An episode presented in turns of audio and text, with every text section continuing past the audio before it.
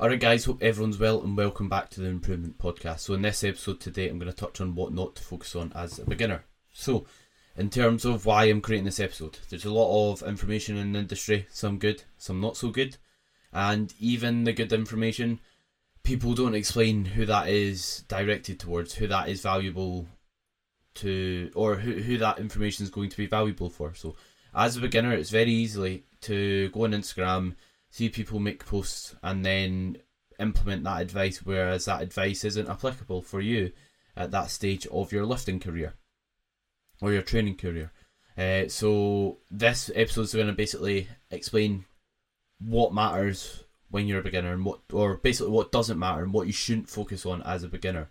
Uh, because I see people young in their training career or training training practice or whatever worrying about the wrong things. So I'm going to basically touch on what you shouldn't be worrying on. So in terms of the first thing we're going to touch on, it's going to be stimulus to fatigue ratio. So stimulus simply meaning how much you're getting from a set, how stimulating that set is on that target muscle. Uh, and as for fatigue, that's basically how tiring or how much fatigue that exercise produces. So some exercises will be more f- fatiguing than others. For example, when we are left, let's say lifting more weight, that's typical, or loading our spine, that's going to accumulate more fatigue than circumstances where we're using little weight and we're not loading our spine. For example, like a dumbbell lateral raise is not going to accumulate a lot of fatigue, whereas a barbell back squat is. Or let's say a single arm bicep curl is going to accumulate very little fatigue, whereas doing a deadlift variation will. Uh, and as a beginner, you don't really need to know and worry about how much fatigue you're accumulating. So, fatigue is basically central nervous system fatigue. When we are in a fatigue state, we struggle to basically recover. We can't recruit as much muscle fibers uh, and train as close to failure when we're in a fatigue state. Some sim- symptoms of having a lot of fatigue are things like feeling really tired, uh, low motivation to train, poorer performance, etc. And as a beginner, I don't think you need to really worry about how stimulating a like a a set is in comparison to how fatiguing it is. You should just worry about how stimulating your sets are. What I mean by this is when you're a beginner, the overall weight you're going to be lifting is pretty low, and your ability to train hard and train to failure is also going to be low. So as a result, you don't really need to worry about how fatiguing a movement is because it's not going to accumulate much fatigue. So instead, just focus on training hard with good form, and you'll be completely fine, in my opinion. And instead of thinking about how stimulating a exercise is in comparison to how fatiguing it is, or in other words, its stimulus to fatigue ratio, just focus on stimulating yourself as effectively as possible. Focus on getting quality sets in and making sure you are training as hard as you can. And what to worry about instead of stimulus to fatigue ratio is just simply making sure you're ticking your boxes outside the gym so you can recover. Because unless you're sleeping really poor, drinking all the time, and going out, and you're really, really stressed and you're doing a ridiculously active job, unless you're doing all those things, then you probably won't have to worry about deload. You probably won't have to worry about how fatiguing an exercise is. I've got clients that like sign up for me, sign up with me, sorry, that have let's say no training experience and they won't really run a deload the first year of training. And the reason being is they don't need it. Also, if let's say you're missing sessions here and there, then that's that's going to be serving you as a deload if that makes sense. That's going to drop fatigue, so you don't really need to worry about that. If let's say you get more advanced, you get stronger and stronger, you've been training for a couple of years, you never miss sessions, and you keep improving your training intensity, that's maybe a scenario where you sh- you could worry about how much fatigue you're accumulating, and you could worry about things like deloading. But as a beginner, you don't really need to. And following on to, or before following on to that, actually, what we should worry about, however, is like soreness going into the next session. So I'm talking about like central nervous system fatigue here. I'm not talking about how sore your muscles are. If you have muscle soreness going into the next session, regardless if you're a beginner, intermediate, or advanced, I don't really think that's that great a thing. What I mean by that is if you train legs twice a week, your quads are still really sore going into your next quad session, then I think that's a problem. If they just recover, or now and then they are just a touch tender, I think that's okay. But I'd definitely make sure they're not super sore going into the next session. We don't have a what I'd class as a cross transfer of soreness into the next session because that can impair your performance, potentially increase your injury risk as well, in my opinion. So, after that, the next thing I want to touch on is reps in reserve. This is something I really don't think beginners should even listen to at all or take into consideration because it is a training approach that can work, yes. However, most beginners don't train hard enough to warrant using that approach. It's like I I believe I'm still I'm still improving my training intensity and I've had a background of doing sports since I was six uh, and been in the gym for pretty much since I was 16 and I'm 22, which is quite scary to think about, to be honest. Uh, but I, I still believe I can improve my training intensity, so I don't think beginners should be leaving reps in reserve or following that style of training, to be honest, because you probably don't train hard enough to warrant that. And just like any skill, if you're wanting to get better at it, what do you do? You practice it.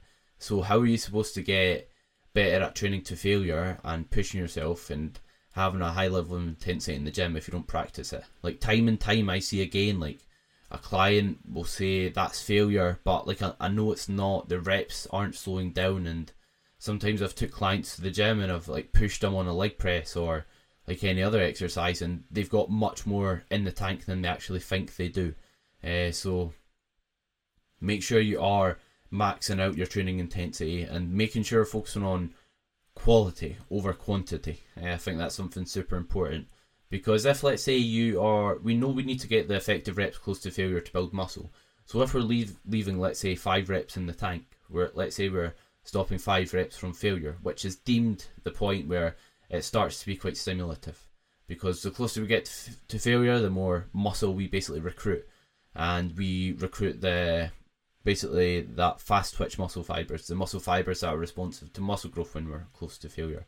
And if we are think if we think we're stopping five reps from failure, or let's say three, or even yeah, let's say three, and we're actually three reps away, or that our perception of failure is actually three reps away from what failure actually is, then you're training with six reps in reserve there, so you're not really getting much out of it from a muscle growth point of view.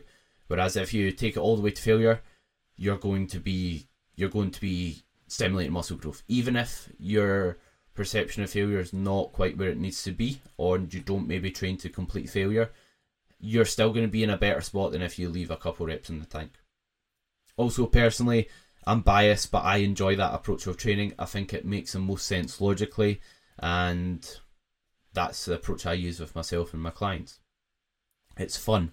That's uh, when I think about like my best gym sessions, the most like fun I've had in training. It's not like doing a set and leaving a couple reps in the tank. It's taking all the way there at the end of the day. And following on from the central nervous system fatigue point or focusing on stimulus to fatigue ratio, I kind of covered this, but like deloads are something you don't really need to do. Uh, so unless your recovery is very very poor, I don't really recommend deloading. You don't you probably don't need to deload. I do recommend deloading if you need to. Don't get me wrong there, but you most likely don't need to deload. You most likely don't accumulate enough fatigue. You most likely aren't ticking your boxes as well if you're a beginner, unless you just flipped a switch from not going to the gym to absolutely nailing everything. But what I'd say is make sure you're nailing everything outside the gym. So let's say nutrition, you're nailing your sleep, you're nailing your stress management, and making sure you're taking appropriate rest and your splits appropriate before worrying about like deloading if that makes sense. Because most people aren't actually training too hard. They're just under recovering. They aren't doing too much in the gym. They just aren't consistent and they aren't kind of adhering to what they need to outside the gym to allow them to recover. The next thing that i don't think beginners should really focus on is resistance profiles so if you've not heard the term uh, basically resistance profiles are basically like it's a profile of the movement in terms of where a movement's hard and where a movement's easy. Uh, for example, if you do a leg extension, it's hard at the top, uh, where our quads are fully short, fully squeezed, you could say. At the bottom, it's a bit easier. So some people say they should structure the session, placing the movements that are harder to get short at the, at the start, and then movements that aren't as hard to fully like extend your leg, like a leg extension. So basically, it's saying that you should put like a leg extension first before like a squat variant or like a leg press. And although this might have some benefit and value and some truth to it, as a beginner, I don't think this is something you need to worry about. You don't need to worry about having the perfect setup in terms of structuring sessions where a movement's hard and where movement's easy. Because basically, when we are trying to straighten our leg fully, we like when we're shortening our quad or any other muscle, as we get tired and fatigued, we can't shorten it as effectively, but we've got a lot of strength at the other parts of the reps, which is why people say put it first, and also for like a load management, injury prevention point of view. And I don't think those things are applicable for a beginner. The first reason is because you probably don't need to worry about having like a perfect resistance from start to finish with a per- perfect amount of tension on your muscle, which is kind of like a more simple way to put it and a more understandable way, way to put it, where like having good tension, constant tension, which is appropriate amount from start to finish, you probably don't need to worry about that. The reason being is to actually make resistance profiles matter, you need to be performing movements with good execution, good effort, and as well as that, making sure you are like uh, just being consistent over time. So focus on those things first. Don't really worry about it because it probably doesn't matter for yourself. Also, with the injury prevention point of view, like if someone's squatting 200 kilos, then it might be a good idea to do, let's say, a leg extension first to make them handle less weight on a on a squat. But if you're squatting 60 kilograms, and that doesn't quite apply to yourself again because you're not at the point where you need that you need to take that into consideration with your training, if that makes sense.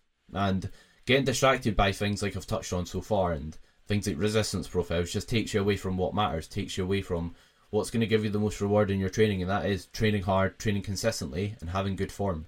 Because, like, a resistance profile, why would that matter if your form's not good in the first place?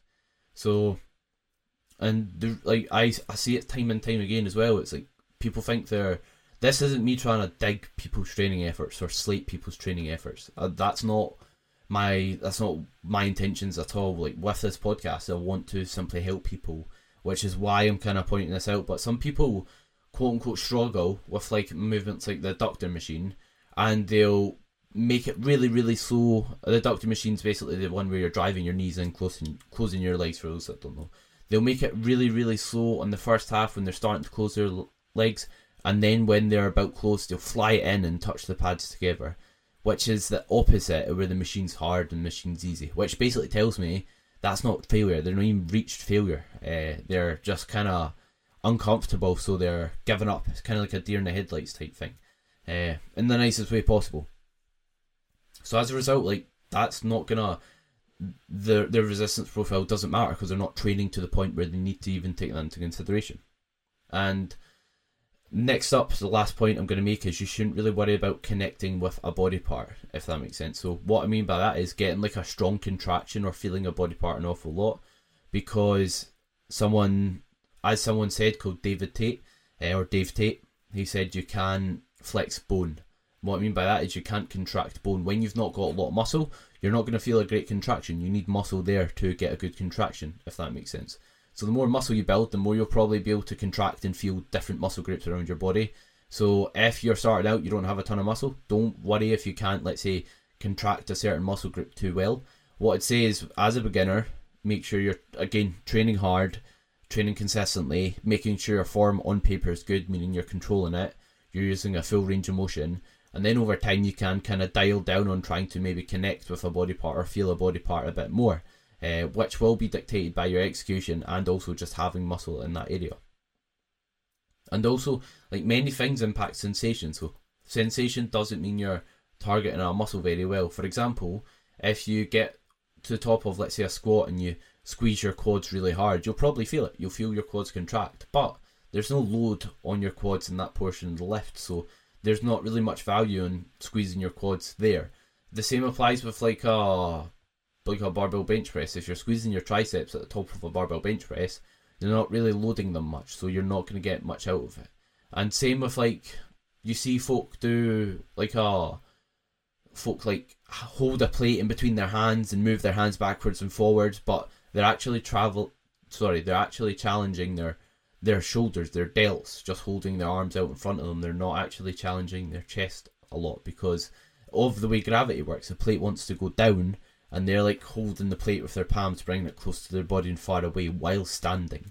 If you lie down and done it, it would work your chest slightly more, but still not a great exercise. So don't really worry about sensation or feeling it a lot. See if your form's good and you are training hard, then you're going to be targeting a muscle. For example, if you can't, let's say, feel your quads a lot during a squat, but you're getting as much bend in the knees you can. Let's say you're like going right down, so your bum's almost touching the ground in a squat.